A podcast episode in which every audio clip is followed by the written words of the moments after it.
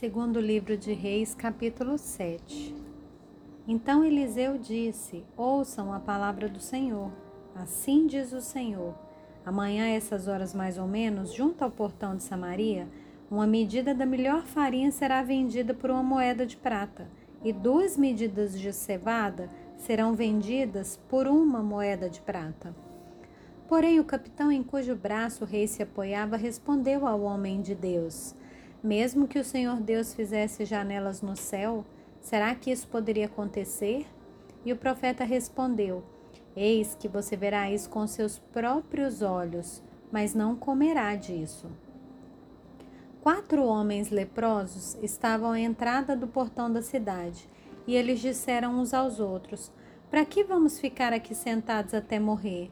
Se decidirmos entrar na cidade, a fome na cidade morreremos lá se ficarmos sentados aqui, também morreremos. Vamos então para o arraial dos sírios e nos entregaremos a eles. Se eles nos deixarem viver, viveremos. Se nos matarem, apenas morreremos. Ao anoitecer, eles se levantaram para ir até o arraial dos sírios. Quando chegaram às imediações do arraial, eis que lá não havia ninguém porque o Senhor tinha feito com que no arraial dos sírios se ouvisse um ruído de carros de guerra e de carro e de cavalos, e o ruído de um grande exército, de maneira que disseram uns aos outros: Eis que o rei de Israel contratou os reis dos heteus e os reis dos egípcios para virem contra nós. Por isso, ao anoitecer, eles se levantaram e fugiram, abandonando as suas tendas, os seus cavalos, os seus jumentos e deixando o arraial como estava, fugiram para salvar a sua vida. Assim, quando aqueles leprosos chegaram às imediações do arraial, entraram numa tenda, comeram e beberam. Depois levaram dali prata, ouro, roupas, então se foram e esconderam tudo. Voltaram, entraram em outra tenda e dali também levaram o que havia e esconderam. E então disseram uns aos outros: não é certo o que estamos fazendo.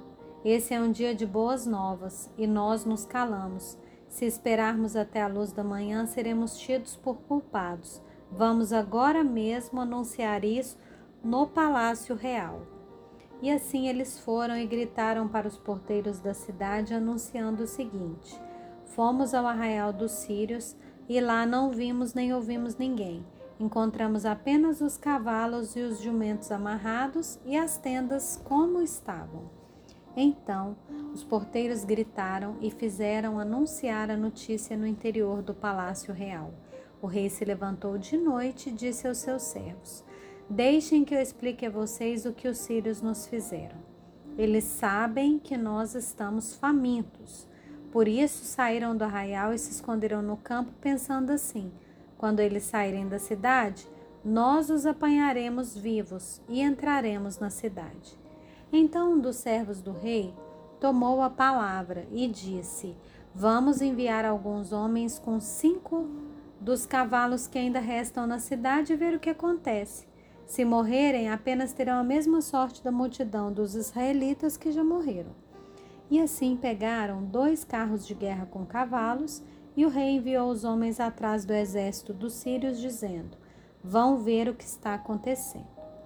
Eles foram atrás dos sírios até o Jordão, e eis que todo o caminho estava cheio de roupas e de armas que os sírios, na sua pressa, tinham jogado fora. E os mensageiros voltaram e anunciaram isso ao rei.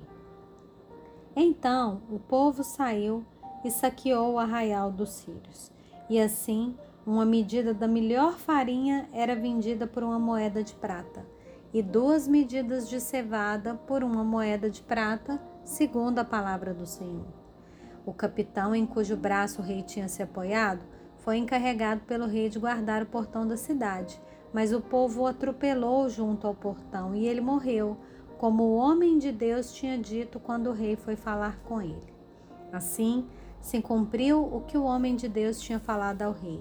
Amanhã, a essas horas mais ou menos, junto ao portão de Samaria, duas medidas de cevada serão vendidas por uma moeda de prata, e uma medida da melhor farinha será vendida por uma moeda de prata. Aquele capitão havia respondido ao homem de Deus: Mesmo que o Senhor fizesse janelas no céu, será que isso poderia acontecer segundo essa palavra? Ao que o profeta havia respondido: Eis que você verá isso com seus próprios olhos, mas não comerá disso. E assim aconteceu com ele, porque o povo o atropelou junto ao portão e ele morreu.